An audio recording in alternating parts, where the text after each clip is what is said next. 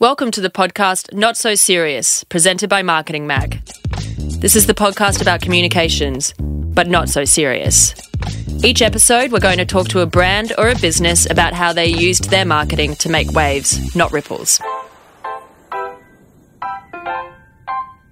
Today we have our first guests. You might know them from the Funny Business podcast, or perhaps you know them from the Unlikely Investors podcast, or perhaps you recognize them from their newly launched media company, the Wellbeing Network, or maybe you've just seen them in your LinkedIn feed. We have Robbie Hicks and Lachy Bradford joining us today. Thanks, guys. Hey, thanks so much for having us. I'm excited to be here.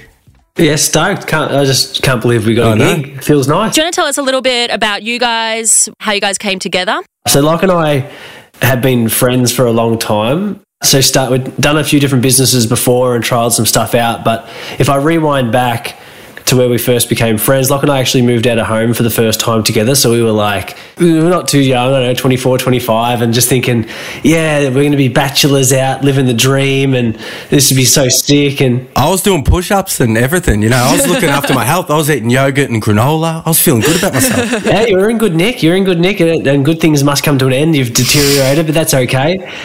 We were so excited about moving out, living together, and all this sort of stuff. And within about I don't know six weeks, Locke had got a girlfriend, and I'd got a girlfriend. And Locke's partner, who's still his partner to date, Tars, was um, the my partner, who's now my wife. Em ended up being my partner when we first started going out there. So funny enough, like some real bad sitcom, the four of us lived together. We moved to another house, so we've lived in each other's back pockets. We feel like family. I feel like it's a night like Locke's more like a brother to me than Yeah. And then one that I, you know, like a brother, you can you you don't really give that much shit about, you can say whatever you want about. I feel like that's the relationship that we've been able to build. And we started a few different things. We had like a, a slides company where we sold like beach sandals back in 2017. Um, we'd started a couple like a social media business. We'd done some like content as a service business. Like we ha- hadn't explored a few different things in the past, and how we came to funny business. I don't really know what the conversation was where we are like there's a trigger moment like let's just do it but if you go back to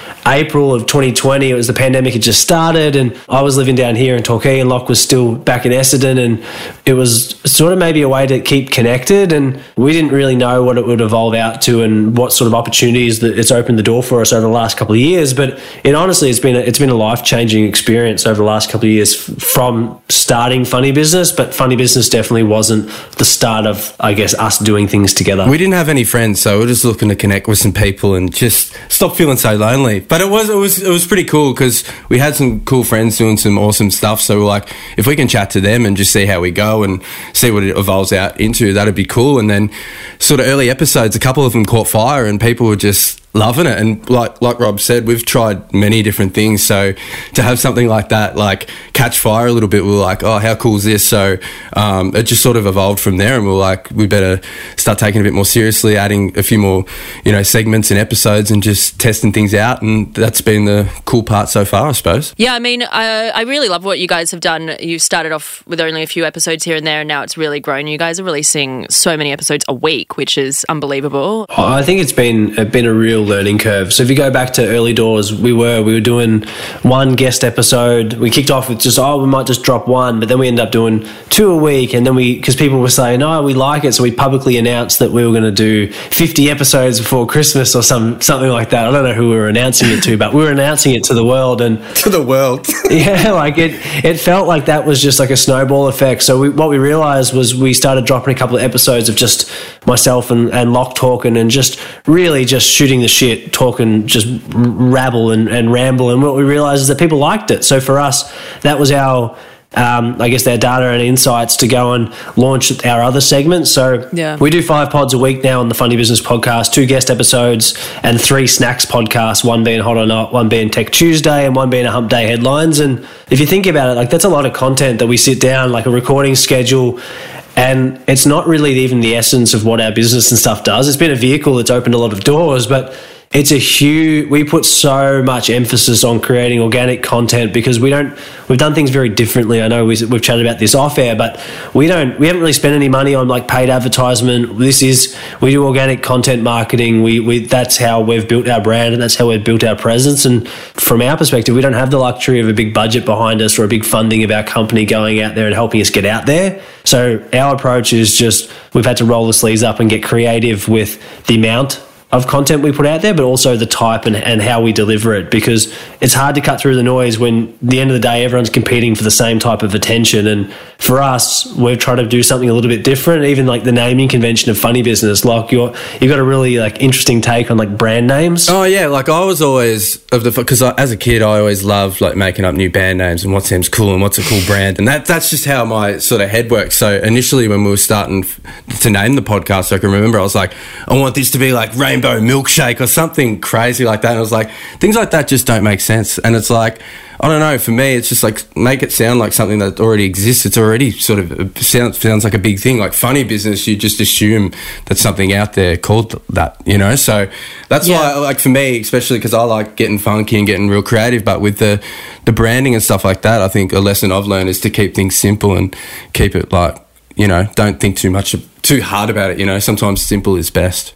Your marketing is really grassroots, and I, I see this as a big thing. Like, the next thing is that a lot of the traditional kind of marketing has really changed. Like, people aren't buying static magazine spots anymore. They're not buying big billboards or anything like that. And you guys have managed to, I guess, from where I'm sitting, is really capitalize on your network. So, do you guys want to talk to me about if you've ever really put together a structured marketing strategy or what, what your marketing strategy is and where it came from and where it is now? I reckon that this is something that it may have not been like a like it's definitely not something that we have documented. like we have business in the way that we've scaled. Like we've got a few staff that work for us now, and it's been cool fast forward to 2022, but going back when we kicked off everything that we did, we did go in with a LinkedIn first approach.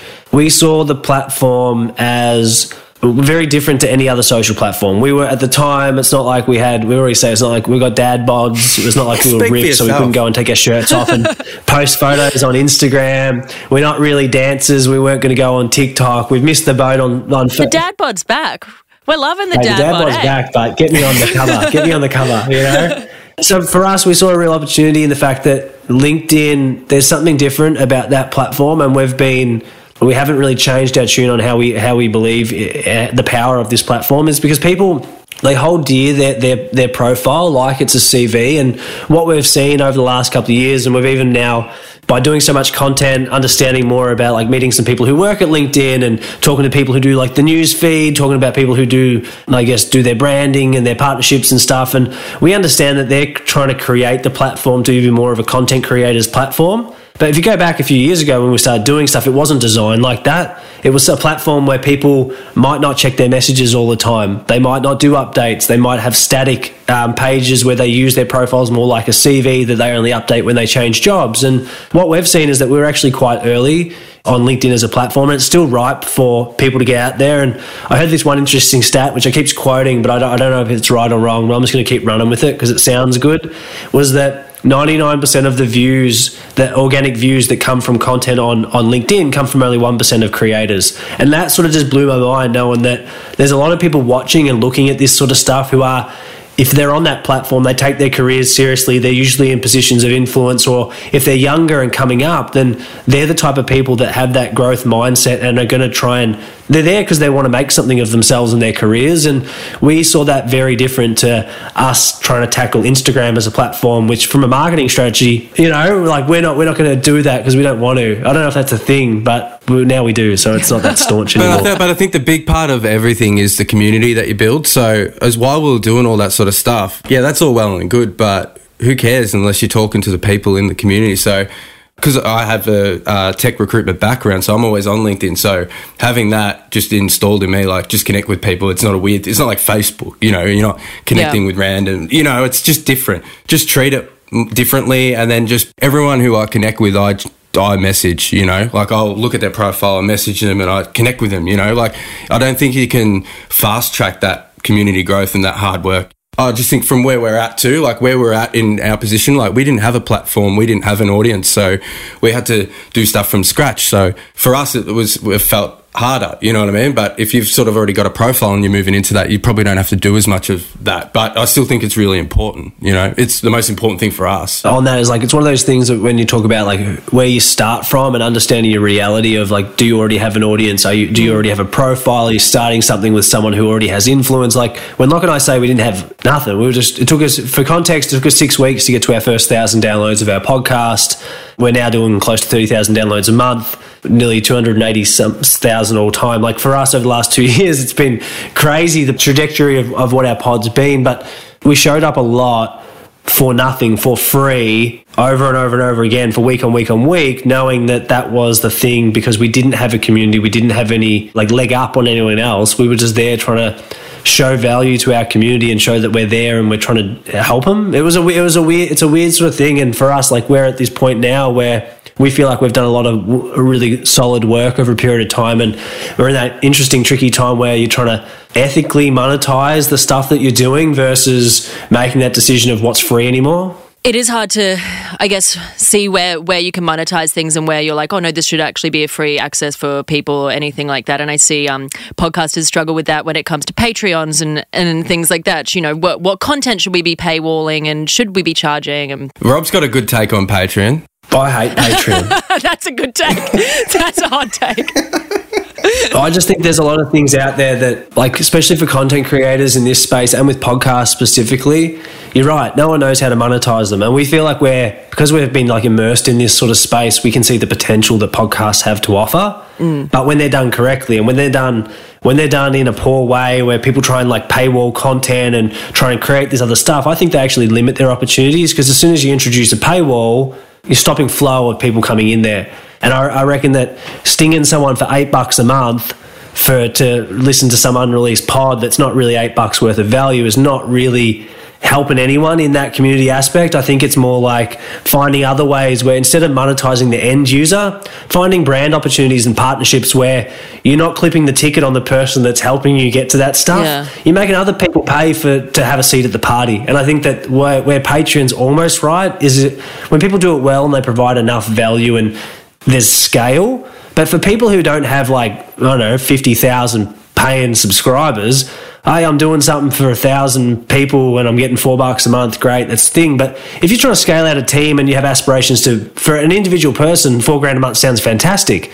But if you're thinking of that from like, hey, I wanted this to be my big business idea and I wanted to hire 20 staff and whatever, four grand is not going to get you anywhere. Yeah. So I think that Patreon actually closes the door. It actually stalls growth for people to go above their own things. And I think it's a conversation around the creator economy where people push this stuff. It's like that's what you have to do. And I just, I don't think they're right. I don't believe it. If you're paywalling something, you're choosing that that's the best content. So therefore you're paywalling it, but then you're stopping the spread of communication and, and, information, which is what I think as writers and creators you you want to be doing. You want to be encouraging that spread rather than paywalling it. For sure, and I think too that you can get creative with the paywall thing too. You can access content early, and that's cool for loyal people who love the pod and all that sort of stuff. So there are other ways you can do it, but yeah, I just think you, you're right, Rob. I think like if you've got a massive profile and you've got heaps of that, it works a treat, but like it does limit and, and stunt different areas where you really want to be creative, and and that's the cool part about it, you know you started Funny Business two years ago, and then only a few weeks ago you uh, announced um, the Wellbeing Network. So that's your media company now. So do you guys want to chat a bit about that and um, what your plans are for that? When we had Funny Business, what we realised, our co-founder Tammy Martin, who's who is one of the founders of um, Wellbeing Network, we actually used to work together. So back before we kicked off what we're doing now, I worked in the tech space. I was a lean agile coach working with software development teams, helping them ship things to market, pretty much. And that's where I met Tam, and we'd worked together across a couple of different organisations, and realised that we worked really, really well together. And we always had aspirations of where can we take these skill sets and go and apply them whether it's to our own thing or whatever it may be. And at the same time, that was when Locke and I had kicked off Funny Business, and um, we were all working in the city, catching up for lunches and like scheming about different things we wanted to do. And off the back of, I guess, the community that had grown with with Funny Business, we decided to, all right, we'll stuff it. Let's have a crack. Let's go and start something up. So on the first of Jan 2021, the three of us went into business. We funded ourselves. We bootstrapped business we funded ourselves through our consulting services. So Tam and I worked out on site, delivering like ways of working, organizational change, and um, organizational culture programs two companies at the same time. We were building our media stuff in the background, knowing that this network that we're creating, what we really believe is that the digital economy or the world that we're now entering is you can have any career pathway that you want. The freedom and access to all that information and to make things real is is accessible.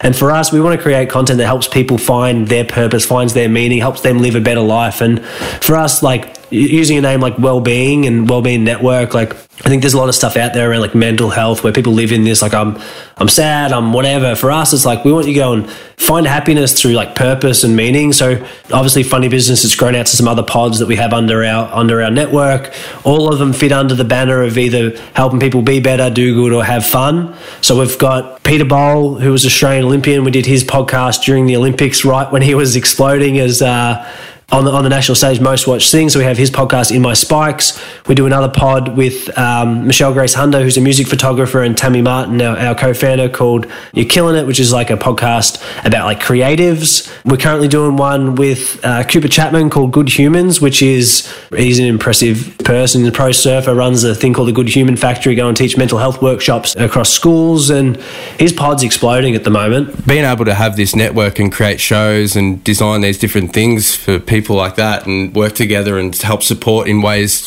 how they want it. My sort of role is the brand and the shows and all that sort of stuff and, and doing that. So for me, it's like my dream job, you know, and to have these people in our network creating this sort of stuff, it feels like magic at Marketing Mag, we speak to a lot of traditional marketers and like really trying to shift that narrative into like this is the new way that people are really like like speaking to you guys and talking about how you've done really non-linear, non-traditional marketing paths to grow this is really interesting because we're used to the, the traditional marketing funnel, which at the moment has been for 10 years Instagram and Facebook at the top, and then you kind of go through that. But you guys even put aside those ones and focused on this completely different social media network that I think LinkedIn is often forgotten about in marketing strategies. For us, it was like, we never really went to school and learned any of this stuff. So it's just like learning on the fly and like YouTube and just talking to other people who've done it yeah. before or done different things. So it's cool to see like when we have ideas and then we do it and it's like, oh, that's already a thing kind of thing. Like people think about things like that, you know, because I don't know, it's just a good um,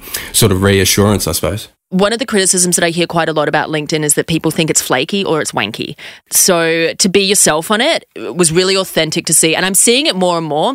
But to begin with, it was everyone just kind of going on there and telling, like, I hired this person who was incredible and I've seen them come from nothing. And you, uh, you're just kind of like, this isn't a, like, who's going to play you in the Hollywood remake of this? Like, be yourself, be authentic, and people are really drawn to that. A hundred percent, and then you see people go the other way, you know, and it's just like, oh, just calm your farm, just, just, you know. It, my my best advice, I would say, is like treat it a bit like Facebook, you know, like if if if ever I'm stuck with something, it's like.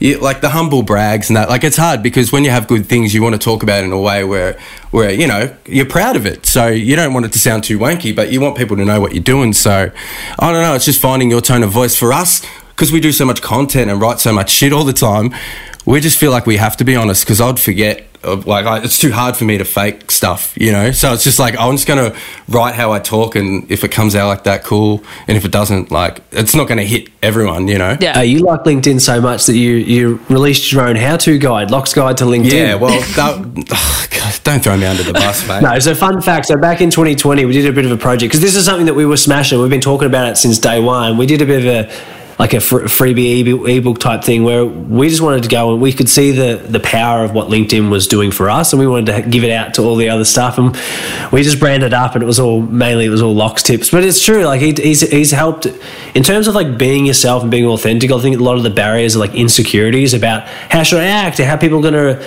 how people are gonna like think about what I'm gonna say. Are they gonna talk about me? Are they, am I doing things right? Am I work gonna be happy? And it's a really tricky balance because if you think of LinkedIn, most people, if they're not running their own thing, they work for another organization. That organization has their own values, their own culture. They might have their own rules and regulations about content sharing or privacy information. So, on that platform specifically, I think there's a lot of barriers to people feeling comfortable to be themselves and share opinions without risking like losing a job or stuffing up a promotion or putting their foot in their mouth. So, I think that one of the things that we've done, which I guess a lot of people can maybe take some learning from is around curating your own your own journey. I think that you can in the way that you want to share is that I'm not a massive sharer. I, I don't like Instagram. I, you wouldn't go and see me sharing too much about my personal stuff. That's not who I am. Like I don't I don't do that. Hang on, hang on. You posted a photo you and the baby. Uh, you were milking the baby for yesterday, but that's about me coming to the office, and that's me trying to help share a little bit more open about stuff. But I feel like if you look at, I guess, how that is, uh, I'm going out of my way to to do it, but I also don't share mm. everything.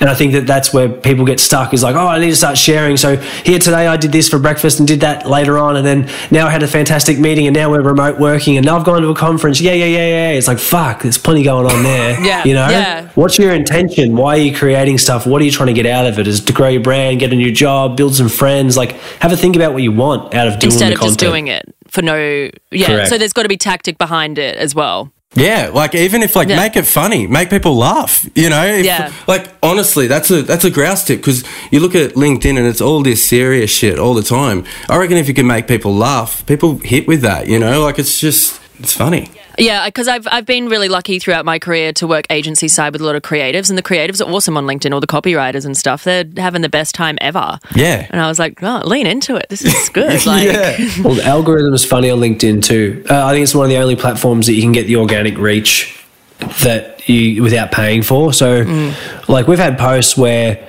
you think about it, like we we got X amount of people that follow us. If I say on Instagram, you got a thousand people that follow you. You do a post, you you do a good post, you might get to three to five hundred people, maybe thirty percent of the people that mm. you hit who follow you.